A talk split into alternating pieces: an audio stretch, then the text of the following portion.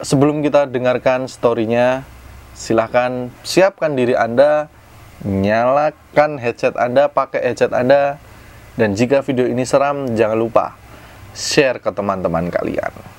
Mari kita dengarkan storynya.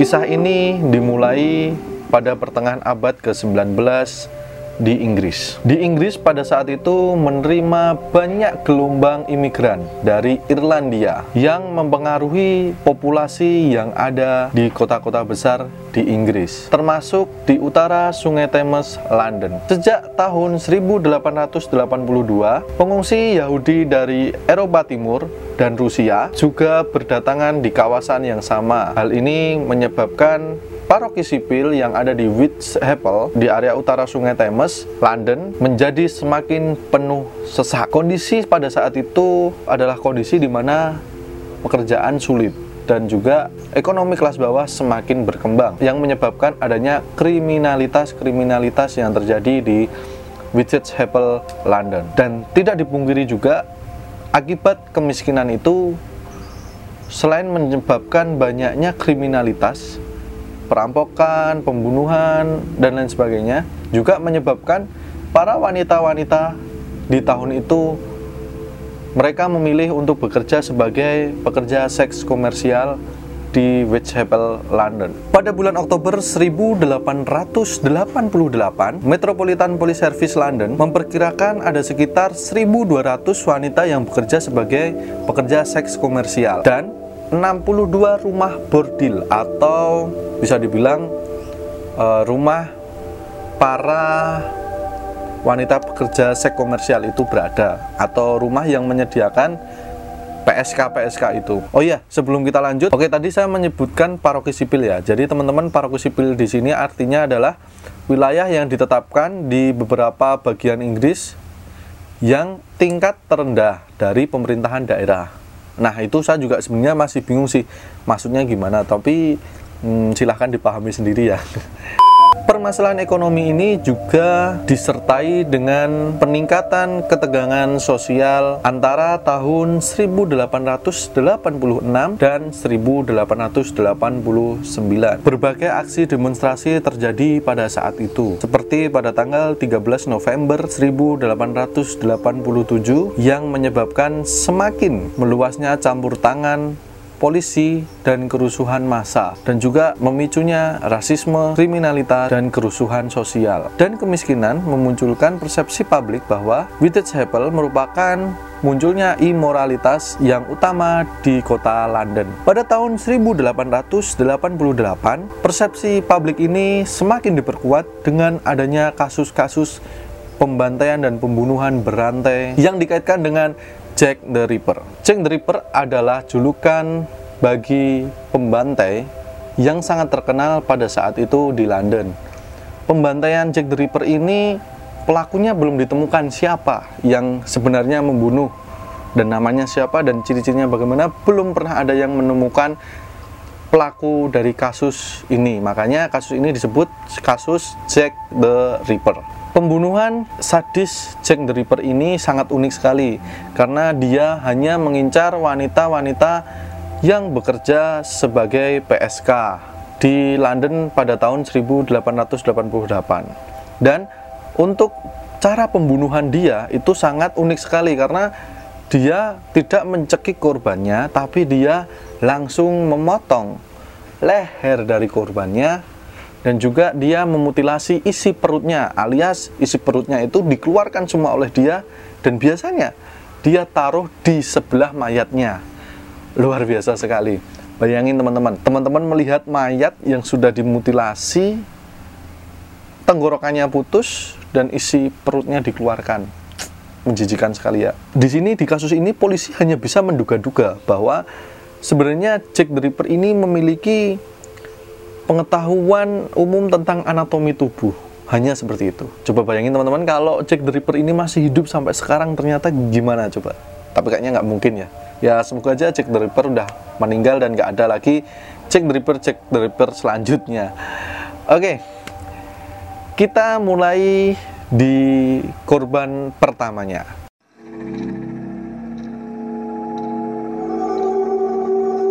Korban pertamanya bernama Mary Anna Nicholas. Jadi nanti e, ketika kita membicarakan tentang Mary Anna Nicholas ini kita sebutnya dia kita panggil saja Nicholas. Jasad dari korban pertamanya ini ditemukan sekitar pukul 3.40 pagi pada hari Jumat 31 Agustus 1888 di Buxrow, Whitechapel. Korban pertamanya ini dikenal sebagai pekerja seks komersial yang berusia 42 tahun. Tragisnya, pembunuhan yang dilakukan Jack the Ripper ini berciri khas memotong leher korban dan mengeluarkan isi perutnya, bahkan sampai memutilasinya.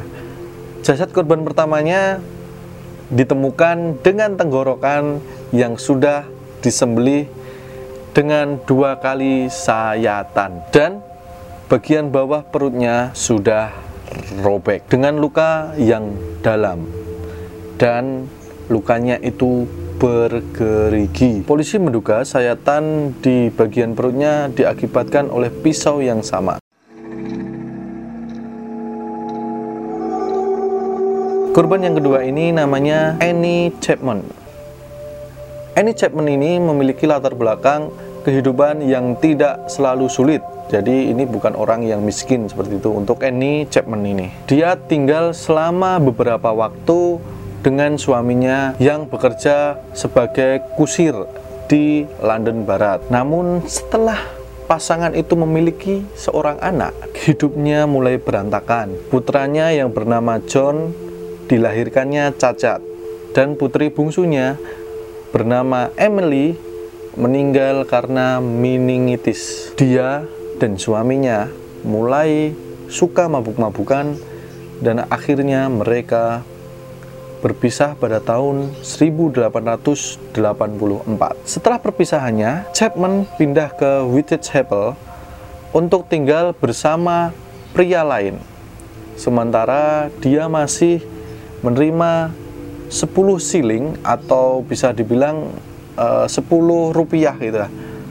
Atau 10 siling itu mata uang ya teman-teman. Per minggu dari suaminya. Jadi suaminya masih menjatah si Chapman ini uang bulanan seperti itu. Chapman ini merasa kurang atas pemberian suaminya maka dari itu dia terkadang bekerja sebagai pelacur untuk menambah penghasilannya. Ketika suaminya meninggal karena sering mengkonsumsi alkohol, uang itu berhenti dan seminggu sebelum dia meninggal, Chapman berkelahi dengan wanita lain karena sesuatu hal. Pada 8 September 1888, pada malam kematiannya, Chapman minum satu gelas bir di rumah penginapan tempat dia menginap. Tetapi dia tidak punya uang untuk tempat tidurnya malam itu. Kemudian Chapman berkata kepada pemilik kamar kontrakannya itu, "Bos, saya izin dulu ya, saya mau pergi, mau mencari uang untuk melunasi biaya sewa kamar ini." Semenjak dia izin oleh pemilik kamar yang dia sewa. Sejak itulah Chapman tidak kembali lagi ke kamar kontrakan itu. Pagi berikutnya, seorang pria bernama John Davis menemukan mayat Chapman di ambang pintu rumahnya. Jasad dari korban kedua Jack the Ripper ini ditemukan pukul 6 pagi pada hari Sabtu 8 September 1888 di sekitar sebuah gerbang di halaman belakang sebuah rumah di Hanbury Street. Dan lagi-lagi, Jack the Ripper ini melakukan pembunuhan dengan cara memotong tenggorokannya dan juga memutilasi perutnya. Untuk korban yang kedua ini, yang bernama Chapman, dia mengambil rahim, kandung kemihnya, dan juga ususnya. Dan dia taruh di sebelah jasadnya. Wah gila bro ini bro dia mengeluarkan isi perut dan dia taruh di deket jasadnya wah next kita lanjut ke korban yang ketiga dari Jack the Ripper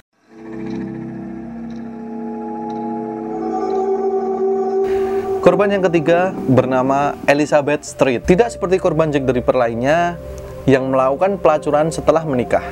Street melupakan pelacur terdaftar sebelum dia menikah. Jadi, Street ini adalah pembantu rumah tangga kelahiran Swedia yang datang di Inggris pada tahun 1866 di mana ia telah melahirkan bayi yang lahir mati dirawat karena penyakit kelamin. Street menikah pada tahun 1869, tetapi mereka segera berpisah dan suaminya akhirnya meninggal karena TBC pada tahun 1844.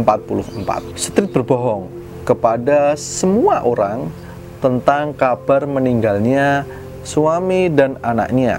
Dia mengatakan bahwa suami dan anaknya meninggal dalam kecelakaan kapal uap tahun 1878 di Sungai Thames, London yang terkenal dan dia mengalami cedera. Dia dengan suaminya ini pergi dan tidak memiliki sumber penghasilan tetap. Seperti begitu banyak korban Jack the Ripper, Street membagi sisa waktunya untuk tinggal di antara pekerjaan dan rumah penginapan alias rumah PSK itu tadi. Pada malam kematiannya, para saksi mengatakan mereka melihat Street berbicara dengan seseorang pria yang tampak terhormat, tetapi dia tidak pernah diidentifikasikan. Uh, mungkin yang dimaksud suaminya ini itu adalah suami keduanya ya, atau mungkin orang yang dia dekat setelah suaminya meninggal. Karena ketika saya cari informasi ini tidak begitu lengkap. Louis Dienskut atau dipanggil Louis adalah seorang pelayan yang menemukan tubuh Street pada dini hari tanggal 30 September 1888 yang masih ada darah segar yang mengalir keluar dari lehernya. Tubuhnya tidak dimutilasi seperti yang lainnya. Juga tidak menunjukkan tanda-tanda pencekikan, tetapi tenggorokannya telah dipotong. Mayat Street ditemukan sekitar pukul 1 pagi di Dut Village, Yurch Banner Street di Whitechapel.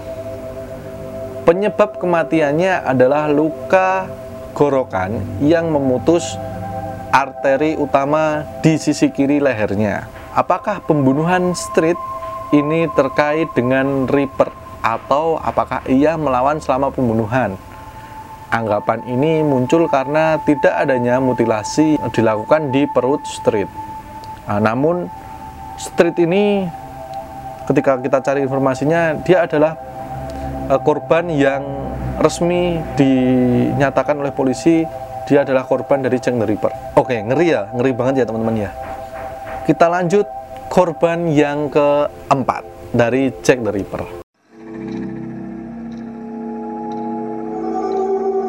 Korban yang keempatnya adalah Catherine Edoes. Tidak seperti yang lain di antara korban Jack the Ripper. Catherine Edoes tidak pernah menikah sebelumnya dan malah menghabiskan hidupnya yang singkat dengan banyak pria. Putri seorang pekerja plat timah ini bertemu dengan seorang pria yang bernama Thomas Conway di kampung halamannya di Wolverhampton. Pasangan itu hidup bersama selama 20 tahun dan memiliki tiga anak bersama. Menurut putrinya Eni, emak saya itu berpisah karena mereka itu suka mabuk-mabukan. Setelah perpisahan mereka, Edowis bertemu lagi dengan seorang pria yang bernama John Kelly. Dia kemudian dikenal sebagai Cat Kelly dan tinggal bersama John sampai kematiannya. Menurut teman dan keluarganya, Edowes bukan seorang pelacur, dia pecandu alkohol kelas berat. Malam pembunuhannya pun tiba. Saat itu seorang polisi mendapati Edowis terbaring mabuk dan pingsan di Aldgate Street. Kemudian polisi menangkap dan membawanya ke kantor polisi terdekat di mana dia bisa menidurkan si Edowis ini. Sekitar jam 1 pagi, pihak berwenang membebaskan Edowis karena polisi merasa Edowis sudah bisa berjalan kembali lagi ke rumah dan polisi melihat Edowis ini berjalan menuju Algate Street. Oh iya, dan kematian dia ini kematian di hari yang sama saat terbunuhnya Elizabeth Street. Kesaksian selanjutnya mengungkapkan bahwa seorang pria bernama Joseph Lawende berpapasan dengan pasangan yang berjalan bersama sekitar pukul 1.30 pagi. Dia kemudian mengidentifikasi wanita yang dia lihat itu adalah Edowis. Pembunuhan Edowis ini cocok dengan pola yang diterapkan oleh Jack the Ripper kepada korban-korban sebelumnya. Di pembunuhan Edowis ini sangat mengerikan sekali, di mana Jack the Ripper mengeluarkan ginjalnya dan memotong ususnya untuk mengeluarkan kotoran dari jasad Edowis ini. Frederick Brown yang melakukan pemeriksaan post-mortem dari tubuh Edowis menyimpulkan bahwa si pembunuh harus memiliki pengetahuan tentang anatomi jika dia mengeluarkan organ-organ tanpa merusaknya. Maksudnya organ-organ di sini organ-organ tubuh tanpa merusaknya. Namun dokter Thomas Bond menolak itu semua. Karena dokter Thomas Bond berpendapat semua pembunuh dan psikopat yang melakukan mutilasi di dunia ini tidak ada yang pernah tahu tentang keilmiahan dan juga anatomi tubuh. Jadi psikopat itu mayoritas cuman autodidak gitu maksud dari dokter Thomas Bond ini. Oke teman-teman sangat mengerikan sekali di mana si Edowis ini kasihan sekali ya dia dikeluarkan ginjalnya ditaruh di surat gitu ya. Katanya Jack the Ripper ini sempat mengirimkan sebuah surat yang itu ada isi ginjalnya gitu. Jadi ini surat dikirimkan ke orang beserta ginjalnya dari Edowis ini. Aw. setengah setengah ginjalnya katanya sih. Huh, ngeri banget. Oke Lanjut ke korban yang kelima dari Jack the Ripper. Mary Jane Kelly. Mary Jane Kelly ini lahir di Irlandia. Dia adalah korban dari Jack the Ripper yang paling cantik.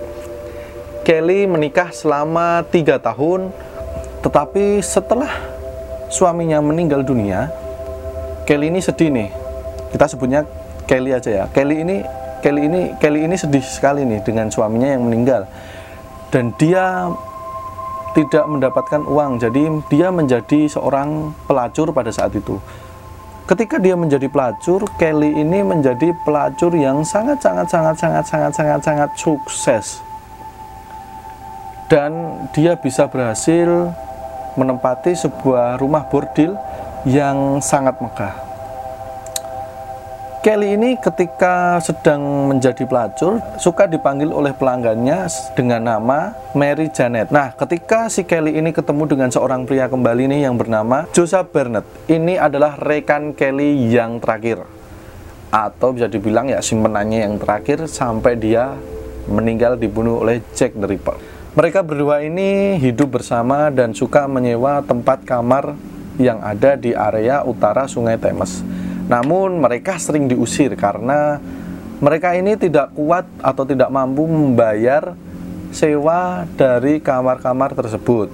Dan juga mereka berdua ini suka mabuk-mabukan dan membuat rusuh di kamar sewa tersebut. Menurut Bernard, Kelly ini sangat takut sekali dengan Jack the Ripper. Jadi dia berpikiran seperti ini, wah kalau aku mengizinkan klien-klienku untuk tidur bersamaku, mungkin ya seminggu dua minggu nggak apa-apa ya biar menjaga aku juga. Karena kan aku cewek nih aku sendiri nih. Nanti kalau tahu tiba-tiba cek cek driver ketemu dengan saya gimana gitu kan.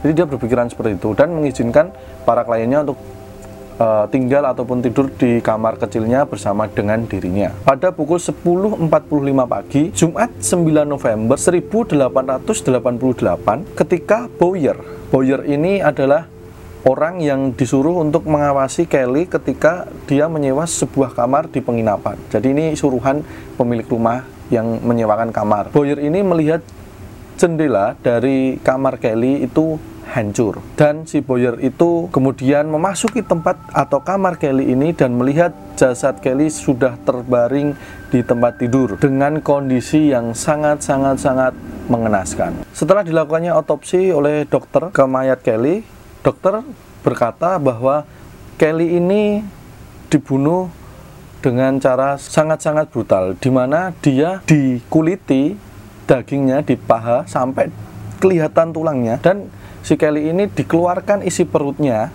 dan ditaruh di tempat sebelah mayatnya dia. Dan juga ah, nggak usah saya sebutin ya yang ini eh, jijik banget. Eh, mayat Kelly ini sangat mengenaskan sekali lebih mengenaskan dari sebelum-sebelumnya. Sampai kita itu tidak bisa mengetahui wajah Kelly ini. Nah sebelum dia ditemukannya meninggal jam 10 pagi itu di jam 1 pagi itu Kelly itu masih beraktivitas masih mabuk-mabukan dengan seorang pria. Dan sekitar jam 2 pagi Kelly masih terlihat berjalan kaki bersama seorang pria. Terima kasih sudah menonton video ini. Semoga teman-teman semua terhibur dan jangan lupa klik tombol like komen dan subscribe video ini agar channel ini semakin berkembang jangan lupa nyalakan loncengnya dan teman-teman jangan lupa juga share video ini agar teman kalian juga merasakan keseraman-keseraman, kemisteriusan yang ada di video ini. Cukup sekian dari saya. Wassalamualaikum warahmatullahi wabarakatuh. Dadah.